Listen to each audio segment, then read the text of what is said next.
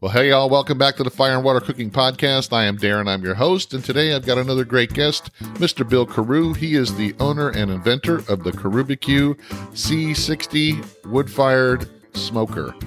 I'll be right back. We'll talk to Bill about how he created the most unique wood fired smoker on the market.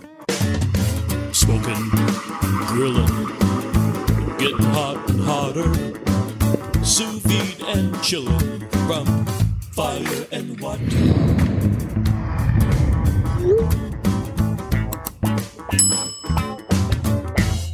Hey, all, I want to introduce you to a company I just started working with, Fresh Jack's Organic Spices out of Jacksonville, Florida. They're a small, family run company that's fast growing. I've tried a bunch of their different seasoning blends and spices, and I can tell you they're all fresh, all organic. None of them contain artificial flavors or sweeteners. None of them have anti caking agents or preservatives. They all taste like they were just made for you yesterday. Check them out, guys. They're on Amazon in the link below. They have different sample packs, different blends. Like I said, they also have the individual seasonings and spices as well. Fresh Jack's Organic Spices. Check them out, guys. I love them. Welcome back to the Fire and Water Cooking Podcast. I am Darren. I am your host, of course, and today I've got another great guest, one that I hope you guys will enjoy. I have Mr. Bill Karau. He is the owner and inventor of the Karubecue CBQ C60 inverted flame barbecue pit. I want to say it like that because I want people to understand this is just not a regular smoker or grill you can go buy at Home Depot. So, welcome, Bill. Where are you from? Hi. What do you do? Who are you? Uh, so, I'm from Southlake, Texas. I grew up in Houston and uh, went off and drove submarines in the Navy for five years and came back to Texas and worked in the semiconductor industry for five years and then worked in uh, consulting for another five years and then worked uh, in the building products industry for going on 20 years now. So this is uh, the the KBQ is kind of your side side gig, or is this something yeah, that uh... it, it, the KBQ is a hobby gone bad. Uh, it it, it uh, never I didn't try to start a business. It just sort of happened. Uh, I tried to solve a problem and uh, met with some success in solving that problem, and that sort of became a business. So, yeah, it's um, uh, keeps me out of bars. Yeah. So, how did you get involved in? Uh, you, you, did a little bit of rundown. You were in the the Navy running submarines, and yeah. How did you get involved in barbecue, and how did you make it to where you wanted to to build a smoker? Right. So, um, there's really one guy to blame for all of this, and his name is Steve Sweeney. He's an old buddy of mine. Go goes way back to high school and college, roommates, and all that stuff. And uh, I want to say in 1997 or 1998, Steve had the idea that uh, we should do a barbecue tour, and I said, "Well, that sounds great. Uh, I'm in. What What's a barbecue tour?" And um, and now there's lots of folks doing it. He was sort of on the leading edge of that whole thing and uh, uh, we we went. He said we're going to go eat barbecue a few times and write down what we think about it. Oh, okay. So within five years, that was that was eight guys crammed in a 15 passenger van for three days straight eating barbecue six or seven times a day uh, every August. Uh, and we did that until uh, everyone's kids started getting old enough to where you know sports and all that kind of crowded out. But we've collectively probably been to maybe 300 400 barbecue joints around the us um, and uh, steve has an exhaustive cataloging of that on bbqtours.org and um, so that that was a few years or uh, more than a few but uh, a lot. So that's of, pretty much like a yeah. pub crawl, but on steroids yes. with barbecue. exactly, and uh, you know it's not long before you realize the rookies. The rookie mistake is being really hungry on day one, and you eat until you're sort of satisfied at the first joint. And You're crying like a baby by the time uh, the whole thing is over. Um, so, but I'm, I'm the uh, I'm the engineer nerd. So my undergraduate degree was in engineering, and I've been in uh, technology in one way or another uh, for for a long time, and uh, we would always make a point to go talk to the pit boss and to go look at the pit, and um, and so that just sort of piqued my interest. And uh, seeing barbecue made on a lot of different kind of pits, and seeing results that somewhat, but not perfectly, seemed to correlate with um, how how they were being managed and what kind of pit it was, and and trying to uh, sort of turn something that is commonly thought of as an art into a science.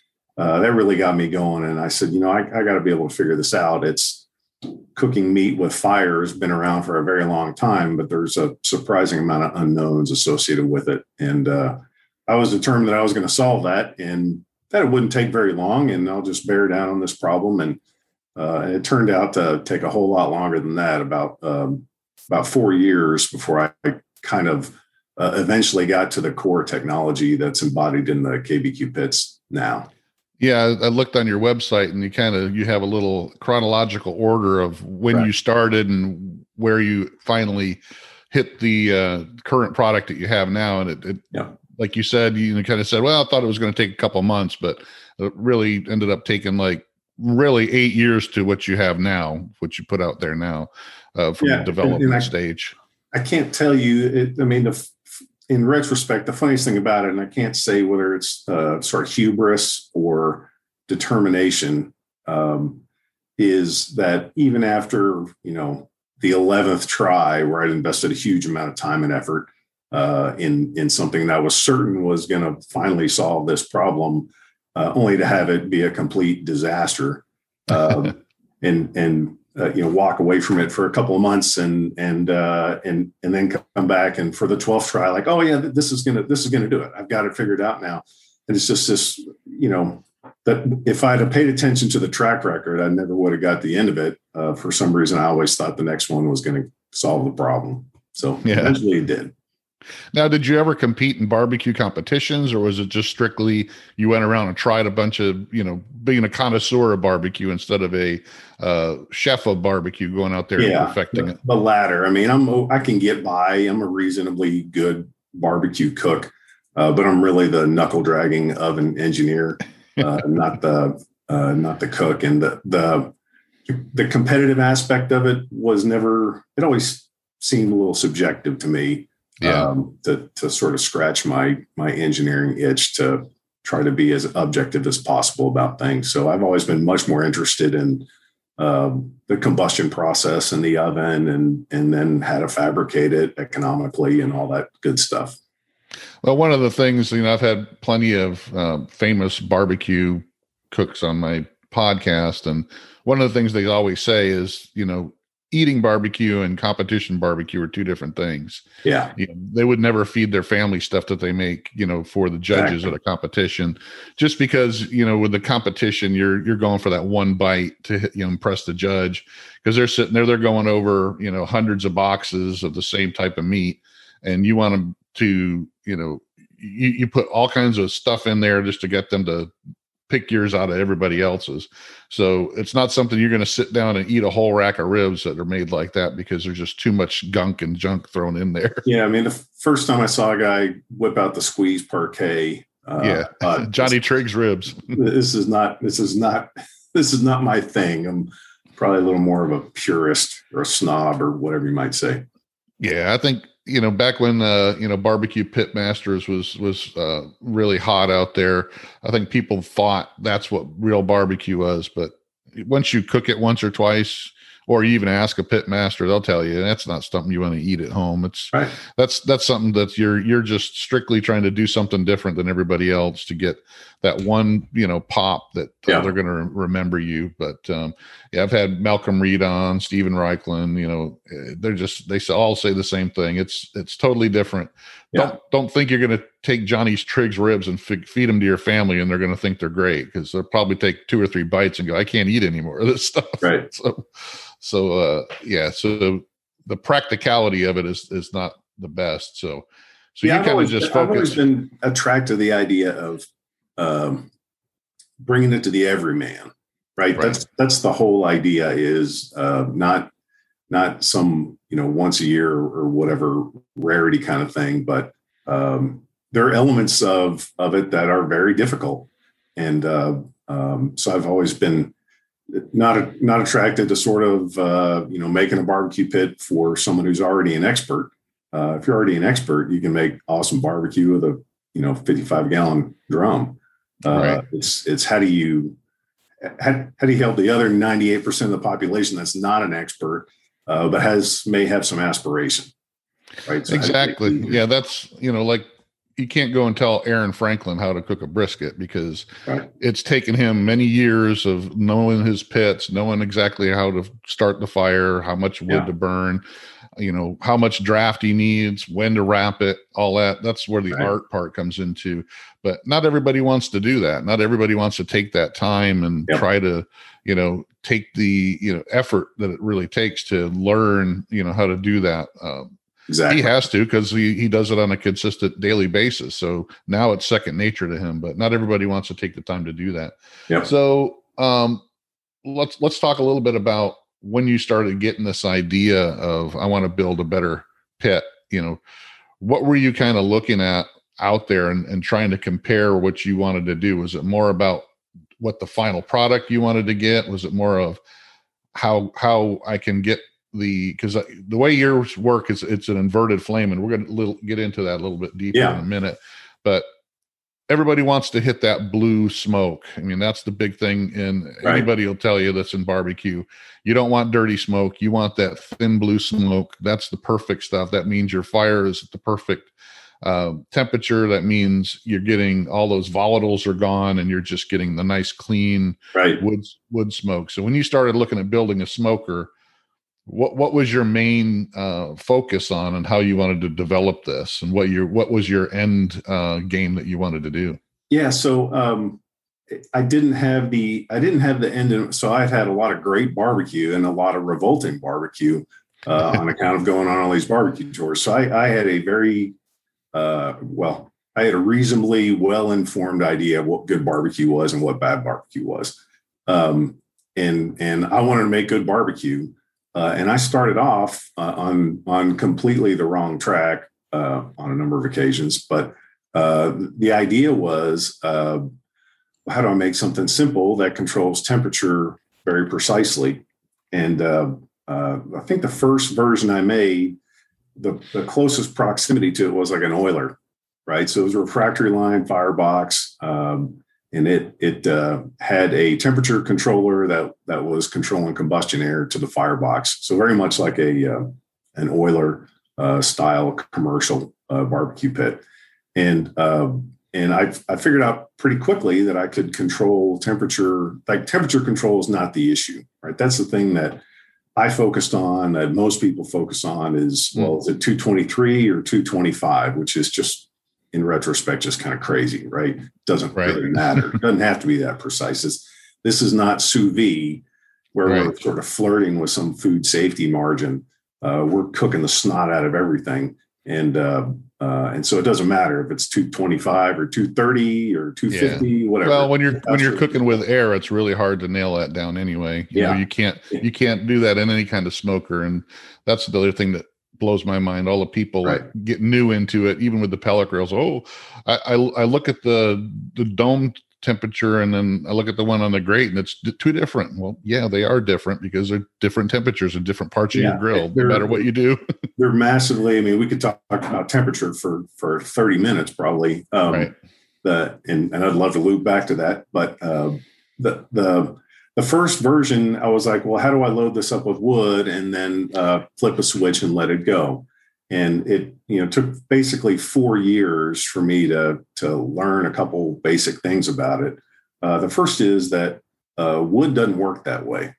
Um, wood as a fuel uh, is is well, wood is not a fuel; it's a fuel source, and it behaves very differently from uh, the the two fuels that wood produces. Um, so when you take a piece of wood and heat it up, um, well, first thing happens is the water that's in the wood uh, is substantially off gassed, uh, but then the wood decomposes into two fuels that can actually burn. One's a solid fuel; we call that charcoal and that that burns in a surface reaction to form carbon monoxide and carbon dioxide and the other is smoke right that's the gaseous fuel so if you take a take a log and heat it up after it's dry a bunch of smoke will come out of it. Uh, and that smoke's got about half the caloric value of, of a log. Varies by species but ballpark about half the energy uh, is in the, the gaseous uh, emissions or the smoke that comes out of that log, and the remainder is in this the carbon skeleton that uh, that remains. So, uh, and those two fuels are one of them is very benign, charcoal or carbon, uh, um, super benign fuel. That's why it's so easy to cook with a charcoal fired cooker. You can overload it with fuel and uh, just control the amount of oxygen you give to it or control the combustion rate and the power and the temperature very easily um, with carbon fuel. The downside of it is carbon monoxide and carbon dioxide are colorless, odorless, and most importantly, flavorless.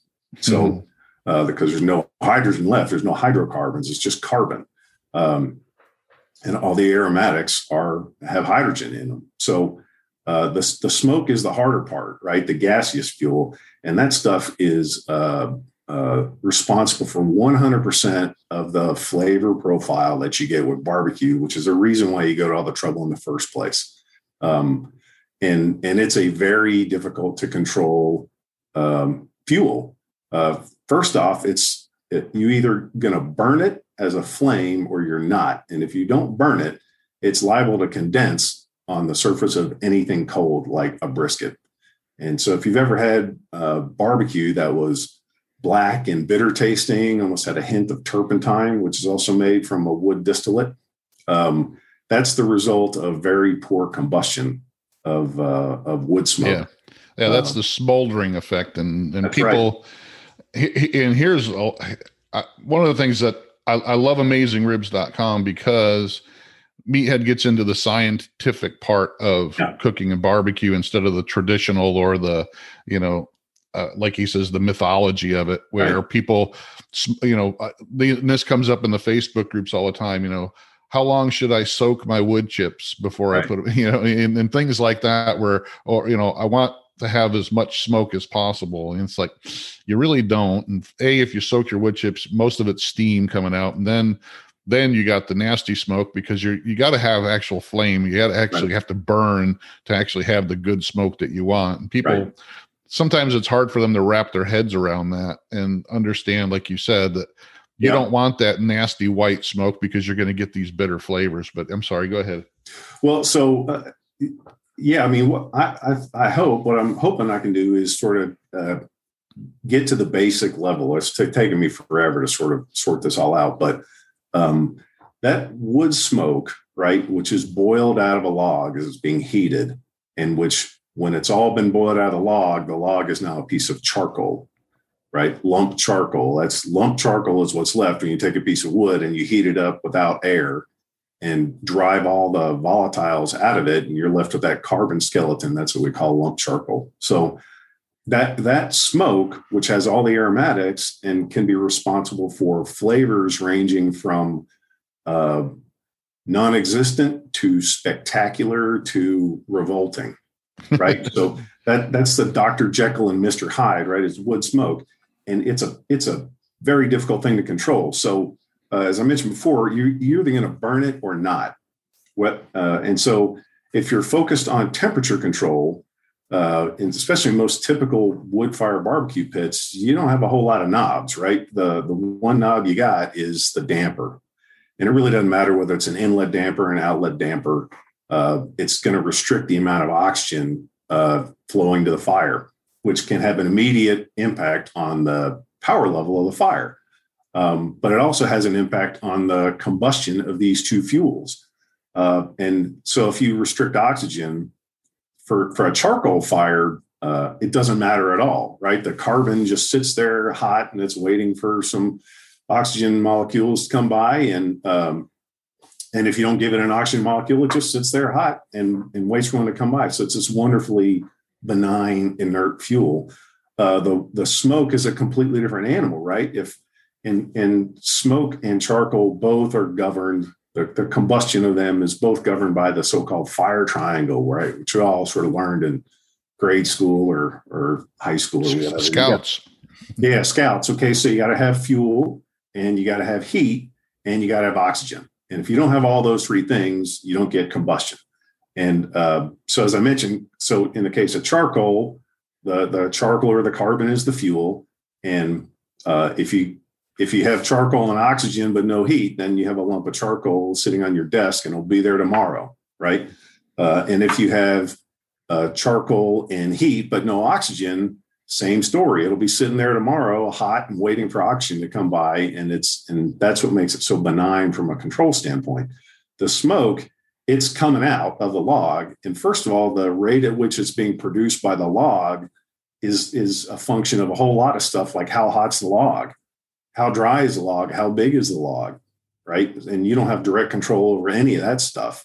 Uh, and then more importantly, it's coming out of that log and and you got a choice you're either going to burn it or you're not and mm-hmm. if you burn it you get more power right so if if my if i'm cooking in an offset and i'm trying to cook at 250 and i'm at 290 degrees and rising and i shut down on a damper that will definitely make the temperature go down right because you're restricting oxygen you're going to have lower combustion of the carbon at the base of the fire as well as of the smoke right? And so your flame is going to decrease and that smoke will pass unburned into the cooking chamber. So, and the, the degree of combustion of that wood smoke is the, the major factor driving the entire flavor of the bark uh, in your barbecue.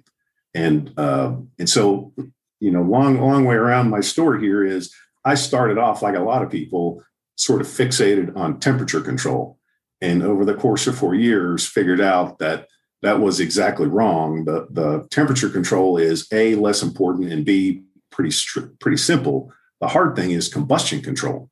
Um, yeah. in the temperature of uh, how how cleanly you combust that smoke is uh, that drives everything It drives everything in the whole barbecue experience that gets you to go out and spend all this time on it in the first place and the the way I the way I sort of analogize wood smoke is that it's a lot like crude oil.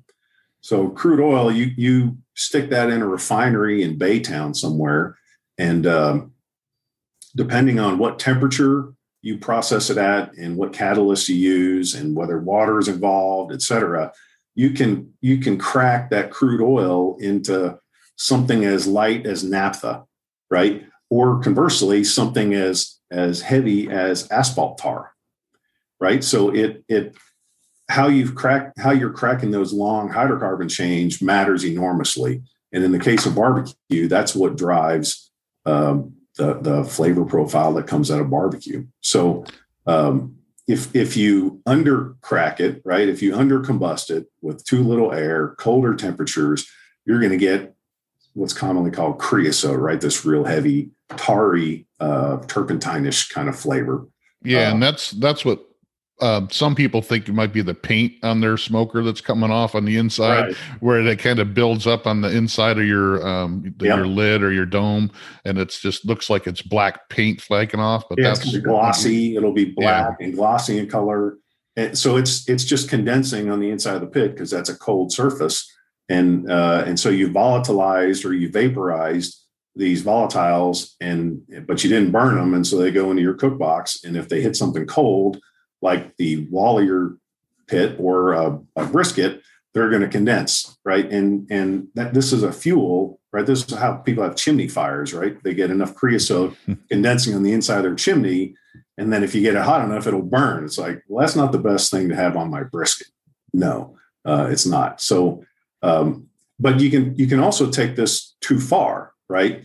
So if you if you uh, burn smoke so thoroughly and so completely that you have uh, obliterated all these aromatics and, and, cracked them down to nothingness, um, then you don't get anything.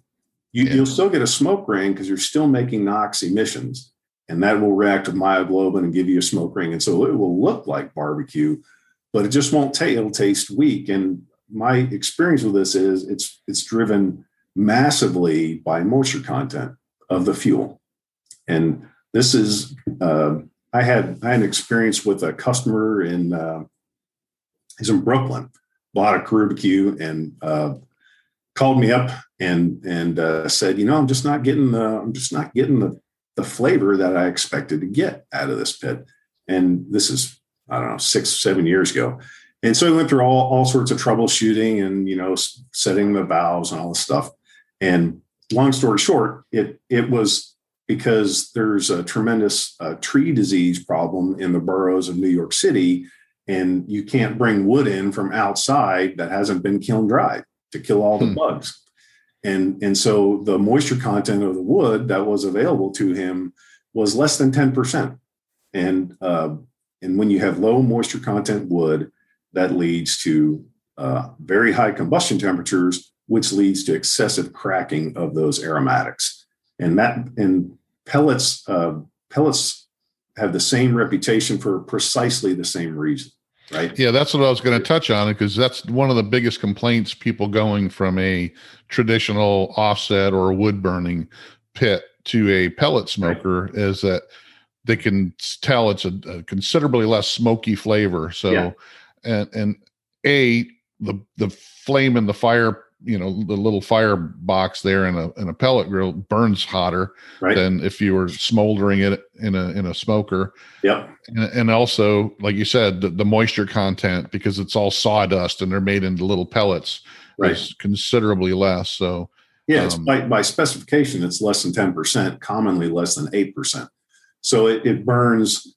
I mean, look, pe- pellet cookers are just a spin-off of pellet stoves right? And the whole push on pellet stoves was a cleaner way to burn wood as a fuel to heat your home, right? right? So it was all about the whole the whole design emphasis of the of the pellet stove, the same mechanism you'll find in a pellet grill or pellet cooker is designed to to break stuff into nothing, right? So that you're not pumping all this visible smoke um, into uh, into the atmosphere. So it it and it's not a function of the it's just a function of the fuel right? The the moisture content of the fuel matters enormously has a big impact on the combustion temperatures and the combustion temperatures has an enormous impact on flavor profile.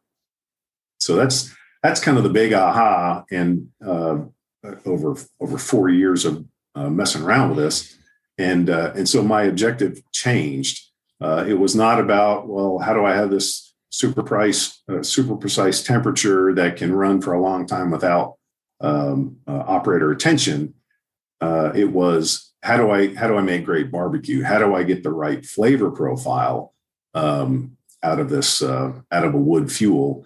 Um, and that that really is uh, I found it to be a richer vein, right? Because that's the thing that um, is viewed as a black art, right? Where you know how how do these people do it? Well, they, they people that are cooking with an offset pit that are consistently making really high quality, great tasting barbecue. Um, they they have pattern recognition from years and years and years of experience, so that they they can pick up a log and they know its moisture content by how much it weighs, and uh, they know whether they're going to use the wetter one now or the drier one now, and how they're going to bank the coals and how to, how to keep a good crown of flames uh, how to keep clean combustion and to maintain about the right level of power to uh, to to keep temperature approximately where it needs to be. Yeah, it's not something you can learn from a book or uh, nope. fig- figure out overnight. Like, uh, you know, if you ever talk to Aaron Franklin or see any of his interviews, he said the you know he didn't start out cooking great brisket. It took him, you know, oh, yeah. many years before he, and he still today says he's still learning and still adjusting and still, even though he produces consistently, you know, awesome barbecue, he still looks at it as, you know, there's things he might be able to tweak here and there, but yeah. it's a const, constant learning thing. And I want to kind of circle back a little bit and uh, because one of the things, and I just did a video on this where, I think a lot of people that are new to barbecue or new to outdoor cooking tend to not understand the difference between lump and and uh, briquette charcoal. Right. You know, how, how, because even though lump charcoal can, it's charcoal. Most of it is charcoal. There's still a lot of it in there. There's pieces, especially when you get some of the stuff from South America where its more right. dense wood, that it's not 100% carbonized. So they right. get some off flavors from the charcoal. And I've had people say this a lot about someone like maybe the Kamado Joe uh, big block that's mostly from that axe breaker, really dense wood in South America. Right. That it's like a chemical, you know, smell or whatever when it burns. Well, it's because it's not fully carbonized. So that's another thing you got to look out for, especially when you think you're burning charcoal, which is really shouldn't have any kind of flavors or right you know, to it. But um, that's another thing. It's just, if it's not fully carbonized, you're going to get those smokes and, and flavors from it. Yeah. So this is the paradox of the charcoal cooker, right? So uh, as you point out, uh, charcoal in theory, in in the highest quality charcoal, will be 100% carbonized, right? Uh, that takes a lot of energy to carbonize wood into charcoal, and so it's no surprise that frequently you see charcoal that has uh, non-carbonized bits, so there's still volatiles in it. Okay, so I just made the case that volatiles are important; they're the source of all your flavor, and uh, in fact, people who uh, cook with charcoal uh, will frequently add these chips or chunks. And, and, mm-hmm. why do they do that? Well, they do that because charcoal has no flavor, right? So if you want aromatics uh, to create a flavor profile, then you have to add something that hasn't been carbonized. Um, but the paradox is that the charcoal cooker is designed to operate oxygen starved, right? It's the whole basis for the, the airtight design of a charcoal cooker. Uh, and it doesn't really matter whether you have some some uh, slide valve or ball valve or gate valve or globe valve or some automatic air uh, you know blower. They're they're all designed to uh, control temperature by limiting the amount of oxygen that the fire gets right? So which as long as your fuel is pure carbon works just great um, but is flavorless right? Uh, and now we introduce some volatiles into this and we wonder why we get off flavors. And the reason why is the the the wood, whether it's chunks or chips or uncarbonized uh, remnants in the charcoal, uh, has a zero percent chance of burning as a clean flame because you're operating oxygen starved. Right. So so what you're getting is you're you're getting a charcoal fire plus some un, poorly combusted or uncombusted wood smoke, and that's why uh, it, it's uh, people are measuring out ounces of of uh, you know, yeah. chunks and chips and stuff like that, and um, so it's just it's a paradox, right? If you if you want, and there's sort of no way around it, at least none that I'm aware of. If you want great barbecue flavor that comes from properly combusted wood smoke, and there's really only one way to get that, and that's from a natural log fire. There may be some other scientific ways of getting it. Like there's some uh, technologies used uh, industrially that are using superheated steam as a way to, to uh, generate volatiles from wood. But within the sort of realm of the everyman, uh, the only way to get that is from a properly combusted fire comprised of natural air seasoned wood logs.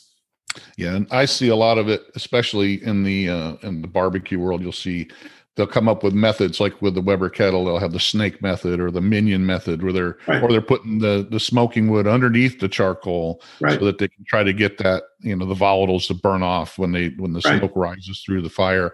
And that's kind of similar to the way the KBQ works. But um, but yeah, there's so many different things that I've seen over the years and different methods and things, people trying to accomplish this. So Hey, all, it's Darren, and I want to take a second to talk to you about the high powered torches from Grill Blazer, the grill gun, and sous vide gun. I was lucky enough to be a part of this project long before it was a Kickstarter, and I love them.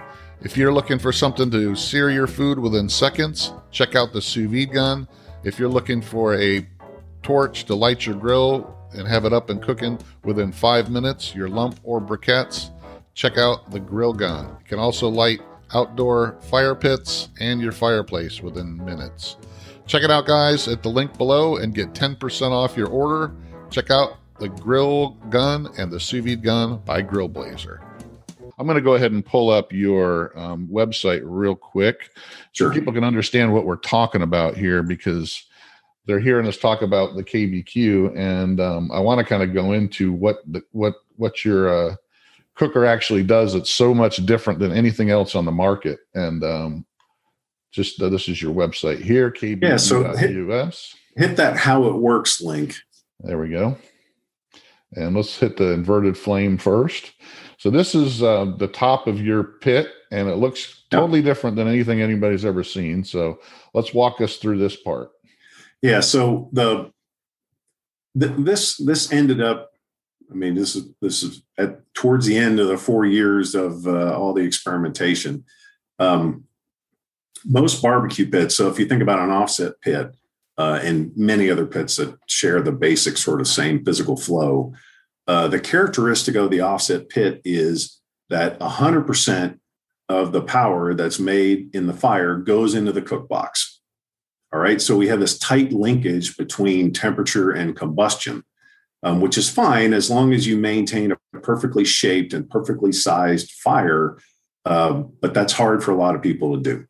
Um, and the this this is uh, sort of operates on a suction principle, where the fire is free burning at all times, and you can see these vents on the side of the firebox uh, that provide uh, plenty of combustion air at all times to the fire. Um, and I'm only pulling heat into the cook box as it requires it. And so there's an exhaust fan. You can see it off to the right hand side there, what I call a control box. And that's what uh, pulls air out of the cook box and blows it overboard. And because the cook box is substantially airtight, it then uh, starts drawing heat from the firebox. And uh, so that fundamentally sort of decouples the cleanliness of combustion, which is always maintained, uh, from the, the temperature control problem. So that that that is a substantial innovation. That was uh, that's the basis of the first patent I got on this technology, and uh, uh, everything else sort of keys off of that. So the idea of being able to turn the fire upside down, pull the smoke through the bed of coals at the base of the fire, which is always kept well oxygenated by those air vents. Um, and, and that it actually will produce clean smoke from 10% draw to 100% draw. So it, it really does decouple the temperature control problem from the combustion problem. And all the other stuff was kind of derivative from that. Like the, so, yeah, I'm sorry, go ahead. Yeah, so and I think this is the thing that people probably are trying, like we discussed earlier. Instead of having a, like I'd say, a barbecue guru or or what have you, um, you know, the fireboard that has a fan that kind of blows air in or, or limits the airflow. You just let this fire burn. It, right. You're not you're not controlling the way the fire burns. So you're you're giving it all the oxygen it needs. You're not controlling the temperature of the fire. You're just right. controlling how much of that uh, temperature gets into the cook box with the smoke. Exactly. Exactly. So, which which is totally different than any other cooker out there on the market. Right. Right.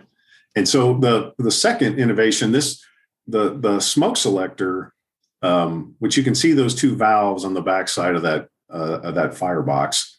And actually, there's another. Yeah, exactly. So that that that innovation came from this customer in Brooklyn, right? Because in my attempt to solve it, this is even before I figured out the real issue was kiln dried wood. Um, when I attempted to, to, solve it, I was like, okay, well, uh, it's taken me forever to figure out how to make clean smoke. That's the hard part. So surely I can make dirty smoke, and and it's trivial, right? You just bypass the you bypass the bed of coals. So that upper valve, or the so-called dirty smoke valve, uh, that just leads into the same tailpiece, but doesn't go through the bed of coals. So that's a way of pulling smoke off the fire that's more like what the smoke in a traditional offset, right? Yeah, it has got been, more volatiles in it. Yeah. It's got more volatiles in it. So so now just by manipulating those two valves, you have uh, very good control over the combustion process. You can get clean smoke out of the bottom, or you can get dirty smoke out of the top, or you can get some combination thereof. So gotcha. again, it's taking this this uh, traditional operator problem running an offset pit where you're you have to you have to solve a whole lot of problems simultaneously and now they're broken down and you you can sort of solve them separately you can solve the temperature problem with a thermostat you can solve the flavor problem with two little valves in the back of the firebox yeah but you don't have to worry about how big or how small your fire is because you're just right. gonna you're just gonna let it run you're gonna exactly whatever few which in an offset that's another big thing is you got to control the size of your fire and try to keep it where it is. And right. that's one of the things watch watching a lot of different pit masters, and especially with Aaron Franklin. If you watch his master class, you know that's where all the work is is keeping that fire at a certain size and certain temperature and certain Right. burn rate and and keeping you know being able to put that log in every you know 15 minutes or 10 minutes or however long it is you know so It- so it, it's very much like um, um, if you go back and rewatch the the barbecue at Franklin series or watch the masterclass, particularly the barbecue at Franklin series, uh, which is available on YouTube for free. Um, most people miss the most important stuff in that video, and that's Yeah. every time you hear the chop box go or you see his little hatchet split a log in half.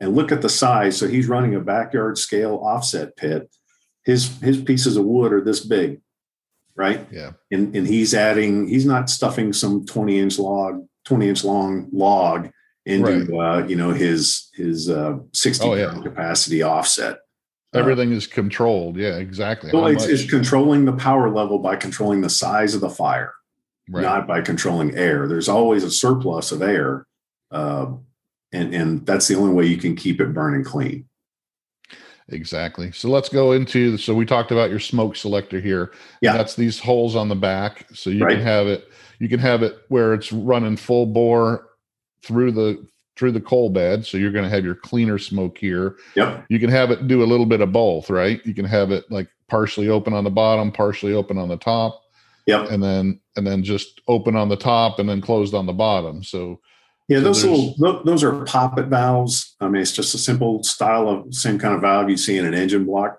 or Right. engine head, I should say. Um, and they're really they're really designed to be open or shut. They're not really well designed for throttling characteristics. That's getting a, a sort of false precision. I tend to use them more in the time domain than adjusting the the degree of openness right so so i i will often like if i'm doing ribs or something like that i'll run for the first couple hours with both poppets open um, for a, a sort of middle of the road flavor profile and then i'll shut the upper one and just keep it clean for the balance of the cook but everyone's Gotcha. Everyone's flavor preference differs and so that's a um, uh, an easy way to have pretty positive control over the flavor profile you're going to get Now, what what uh, would the kind of wood? How much of a difference does that make? So if I'm burning oak over pecan, yeah is it more of a just a little bit of a you know so in in my experience preference or Yeah, in in so a couple of things to unpack out of that. First is, um, um, at least in my experience, the degree of combustion has a far larger impact on the flavor profile than the species, um, and so that's that's something that people frequently uh, conflate, right? Uh, but if if if it's uh, everything else held constant, um, I think the species is much less important than degree of combustion. Um, having said that, some species are better than others, particularly with with uh, this technology. Um, I'm relying on the bed of coals that forms at the base of the fire to provide the heat and source of ignition for the smoke that's being pulled down through that base of coals. So uh, it's important to use a fuel that produces a durable bed of coals, and some woods are much better at that than others. And uh, frequently, it's a function of density. So oaks are good, hickory is good, mesquite is terrific. Um, pecan is a much less dense wood. It tends to not form a very durable coal bed. Uh, and some of the some of the other lighter woods uh, are you know they have the same issue where they don't make a durable bed of coals, so it can be difficult to maintain that bed of coals, unlike with an oak or a mesquite or hickory. cool. So let's talk about the auto draft function here. So let's uh it everything gets kind of pulled into the chamber, like you said, and you kind of you're Yeah. controlling instead of controlling the heat of the fire or the oxygen flow to the fire, you're controlling how much of that heat gets into the chamber. So Right. let's let's talk about that convection again. Yeah, so the auto drafters, it's a it's a simple little box with components, all of which were invented before World War II, right? So it's um, I'm the warranty department as well, so I try to keep it reliable and simple, and it's it's basically take the lessons of Navy nuclear power and try to apply them to a barbecue pit, and that means first and foremost, you don't candy it up with a bunch of fancy electronics uh, if you don't have to. Um, so the there are two there are two fans in there. They're the same type of fan that's in your convection oven at home. So it's a shaded pole motor. It's very reliable. no capacitors or anything fancy like that, no electronics, um, and uh, and then a mechanical thermostat. And so this is just again the same kind of thermostat you'll see in your kitchen oven, that same type of part, uh, and that thermostat uh, is controlling one of those two fans. So the, the two fans, one is for convection purposes, and all that's doing is circulating air within the cook box, just like the convection fan in your oven would, which helps improve uniformity of temperature within the cook box and is also used to uh, uh, dilute the hot gas plume coming from the firebox. Yeah. So and uh, and people don't should understand that all pellet grills pretty much have a convection fan in them too. So yeah. Yeah, and the and the second fan is a draft fan, and the draft fan all it does is suck air out of the cook box and blow it overboard. Uh, and as I mentioned earlier, that creates a slight vacuum in the cook box, which in turn draws hot gas from the firebox. And so, if you sort of superimpose these two flows on top of each other, the draft flow and the convection flow, uh, you end up with a, a merged flow in a, a mixing tube in the back of the cook box that just helps to dilute or knock down the temperature of the hot gas from the firebox before it comes in contact with the food uh, in the cook box. And so it's it's that simple. When when the pit wants heat, uh, it sucks it from the firebox, and when that temperature requirement's satisfied, then the draft fan shuts off, but the convection fan continues to run, uh, and uh, and we just wait for everything to naturally cool down until the thermostat trips it back on again. Yeah, and that convection fan makes sure the smoke is evenly distributed throughout the cook box, and right. it's hit, hitting all your food. You know, no matter where what rack it's on, or you know how much you you know capacity you have in there. I think you said it's sixty right. pound capacity about. Yeah, I mean it's a it, it's about depending on what you got in there. Yeah. Yeah, you could do four 15 pound briskets, or I mean, you can get to 60 pounds, 12, three, 12 uh, five pound chickens, or I don't know, maybe uh, six pork butts you know, seven and a half pound. You, you sort of get there a lot of different ways, but if you max it out, it can hold about 60 pounds. And a whole, you know, bunch of ribs. I'm sure racks of ribs.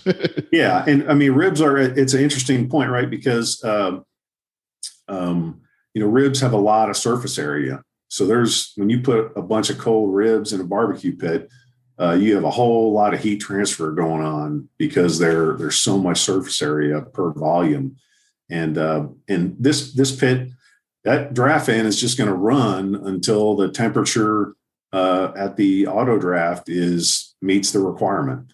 Um, and and so you'll see uh, early in a cook a larger, typically a larger dead band, um, and then that will decrease through the course of the cook because there's less heat transfer going on. But a typical dead band for this is uh, maybe 30 degrees. So if you're cooking at 250, it'll sort of swing between the mid 240s and the mid 260s, for example, um, which is fine. I get I get comments, and there's no shortage of sort of technophilia in the barbecue space, um, but it it doesn't matter. I mean, you heard Chris Young when you had him on.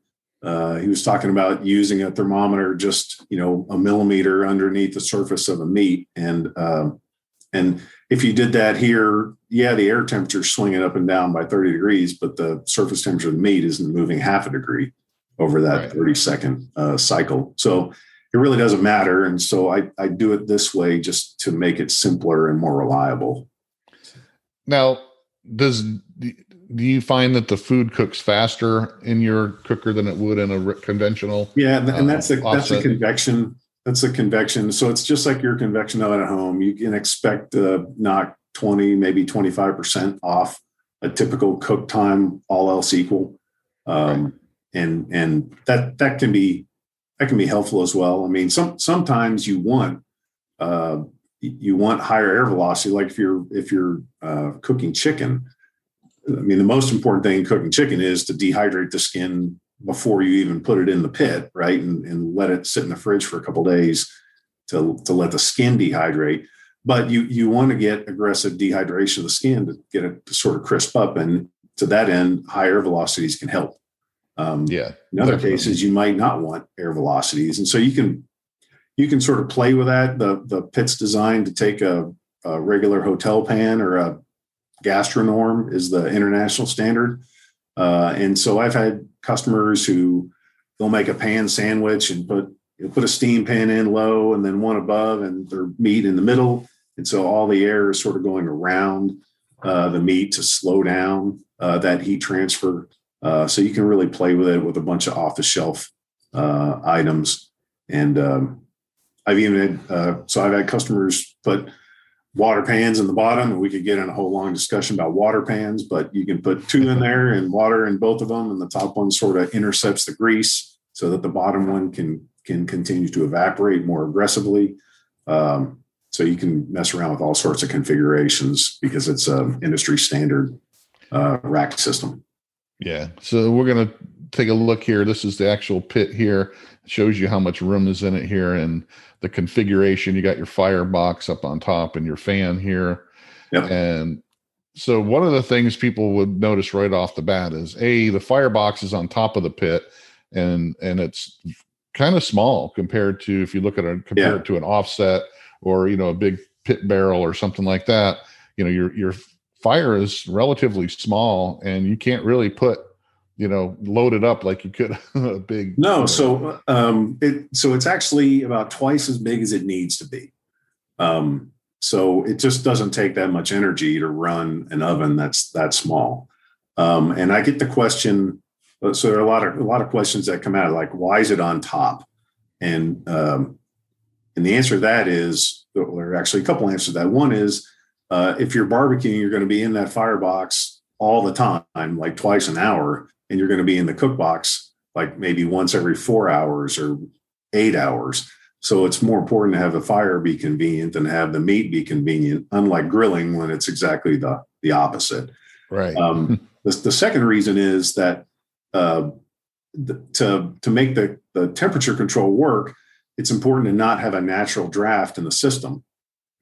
And so if the firebox is on the bottom, um, then that's going to create a natural draft, just like in an offset pit, pulling air through the pit when the fan's turned off. And what you want for a simple control system is you want flow when the fan's on and you want no flow when the fan is off.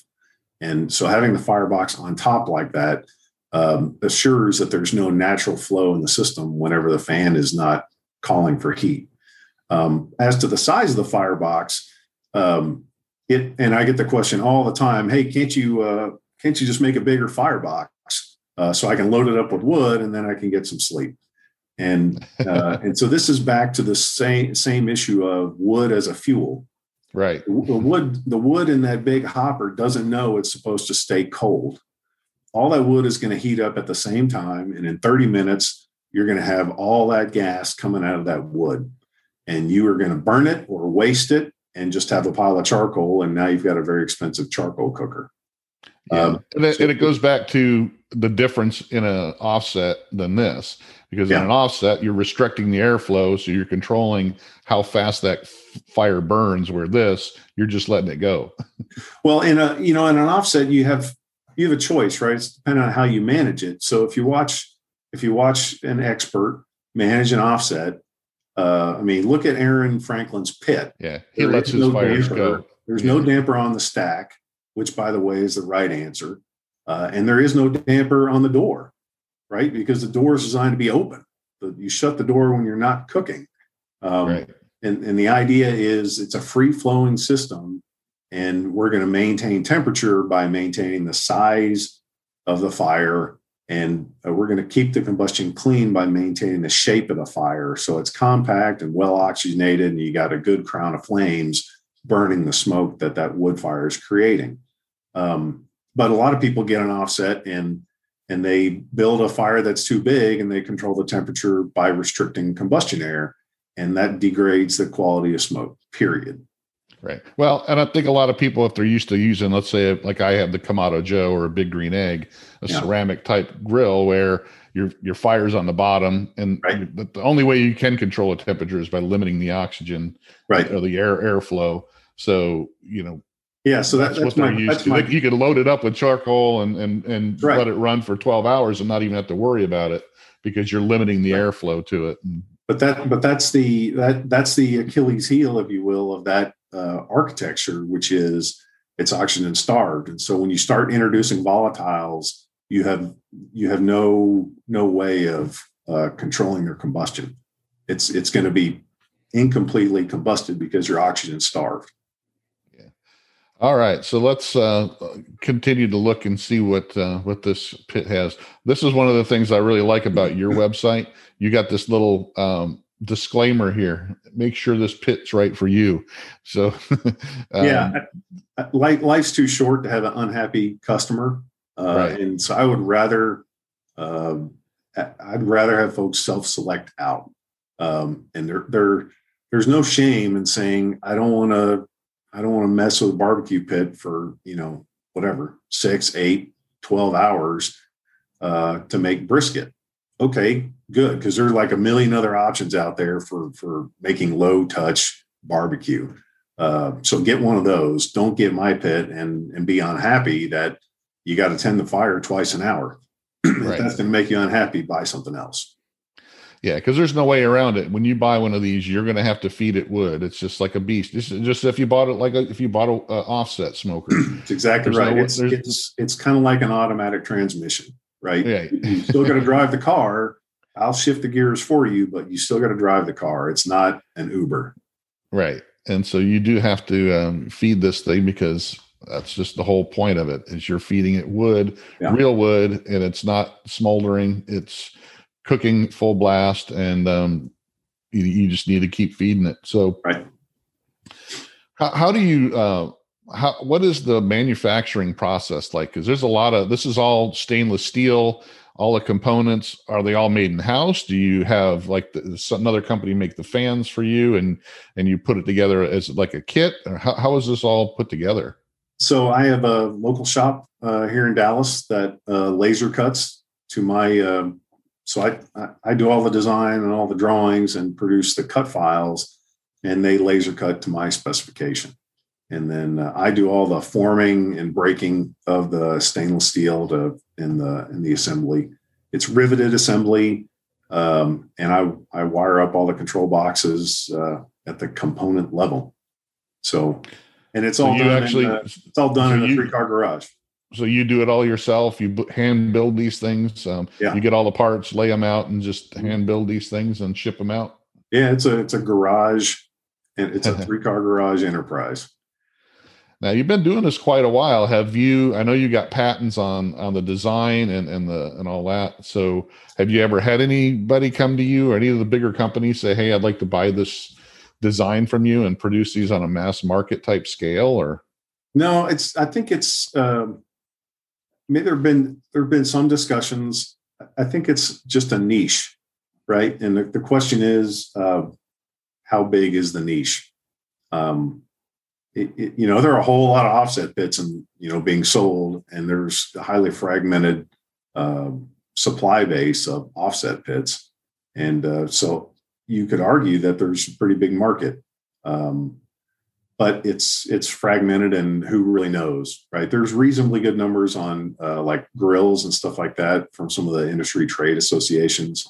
Um, but it's it's a it's pretty unique. So i don't know if it's uh, mainstream enough but you know it's always you know at, at some point 20 years ago pellets were not mainstream and uh, and that's how traeger sort of got it going. And now you you know your pellet cookers all over the place. So yeah, once their uh, patents ran out, I think uh, yeah. it was it was a big boost for everybody else to get into the pellet market. So yeah, now you absolutely. got now you got Weber making them. Let's talk a little bit about. I want to pull up the share my screen again, but we're going to go to a different website here. I want to go because I first found out about um, your cooker with uh, on amazingribs.com. Yeah. So I'm a big fan of Meathead and the uh, and and his website because one yeah. of the things, like we were talking about earlier on, is that Meathead's one of the guys that looks at the science part of cooking and barbecue instead of just tradition or just you know uh, you know seat of my pants uh, mythology things right. like that so he likes to put science in it and this is by far his favorite cooker he's told me on several occasions and then you have people like Chris Young, who uh, helped write uh, Modernist Cuisine and worked for Heston Blumenthal, and you know yep. discovered uh, or started ChefSteps and and all that, and then you know, Doug Douglas Baldwin, who wrote the the sous vide book on pasteurization tables.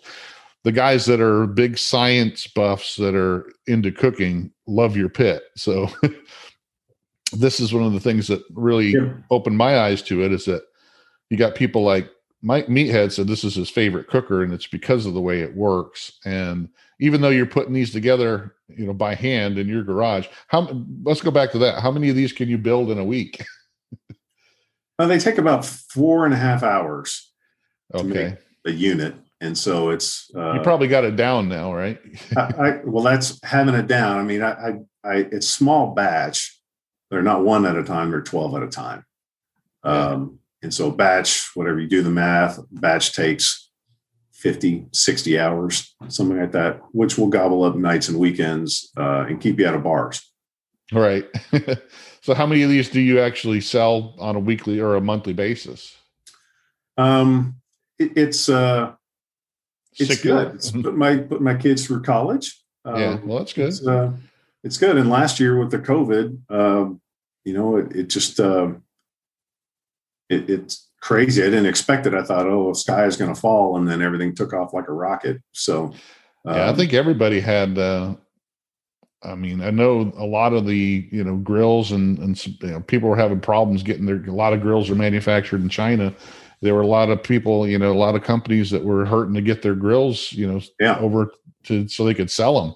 Uh, Yeah. Even charcoal, there was charcoal, you know, uh, people couldn't get charcoal and stuff. I mean, it's crazy, but yeah, this is one of the highest rated uh, smokers, actually the highest rated smoker on AmazingRibs.com. And like I said, I've talked to both Max Good and you know Meathead, and they both love it. And some of the guys that really know and and cooking and science really like the concept. They understand it. It works just like you know you said. It, it gets those volatiles out, and um, yeah, you got a platinum rating on uh, on Amazing Ribs, which is kind of hard to get from uh, Amazing Ribs because they don't they don't uh, sell those. That's for sure. You got to earn your platinum No, rating. they're they're very independent. Uh, I have a lot of respect for that. They're, they're great guys, and that they. I mean, Meathead does it right. He's just like, you know what? I'm going to provide real value here, and Yeah. uh, not not be one of the long line of carnival barkers trying to, you know, get your eyeball and get a click to get a commission on the internet. He's he he doesn't roll that way. He just he, he does what he thinks is right, and and people uh, follow him because uh, because he's a good housekeeping seal of approval, right? He's uh, Yeah. Well, he doesn't he doesn't just Yeah. Try to blow smoke up people's butts. He, you know, he'll point out things that are scientifically wrong. It's like Yeah. his biggest pet peeve is beer cat and chicken, you know. right, right. People people just to sit there, "Oh, I saw somebody do this and it looks cool." Well, yeah, the beer is not evaporating. It's not doing anything. It's just sitting in there keeping the inside of your chicken, you know, the lower temperature so you could pos- possibly get sick from it, you know. So do you normally have these in stock or if uh, let's say I want to order one today, I mean, do you normally have a few that you can I, I ship out? try to I try to keep them there. It, there's always a run on them when the weather breaks in the spring, uh, and there's always a run on them around Thanksgiving and around Right. Christmas. Uh, but it so the lead times may stretch out to a couple of weeks. But in general, I try to have a couple of them. I mean, it's a very small shop, so uh, there's not room for thousands. It's not like Raiders of Lost Ark with a giant warehouse full of uh, Yeah. barbecue pits. There, there might be, I don't know, probably the most I've ever had on hand is eight. So Yeah. um, gives you an idea. Well, so you don't want you don't want these to, you know, have 100 150 a, a month sales on these right now.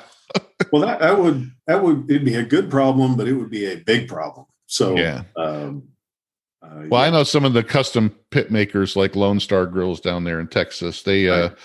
They actually some of their stuff it's like 6 to 8 months out. I Yeah. mean, if you want to order some of their things because they they do they make everything by hand and Yeah. um they don't keep a whole big stock of them because they they sell them out uh, pretty quick, but I definitely could understand um you uh, keeping everything close and and uh, it helps you with quality control that's for sure you don't have to worry about have to worry about that. Well, I want to thank you, Bill, for being on. I think uh, people can understand how your cooker works now, and um, hopefully they'll take a look at kbq.us and you can find out everything you need to know about the Karubecue and also check out the review on amazingribs.com.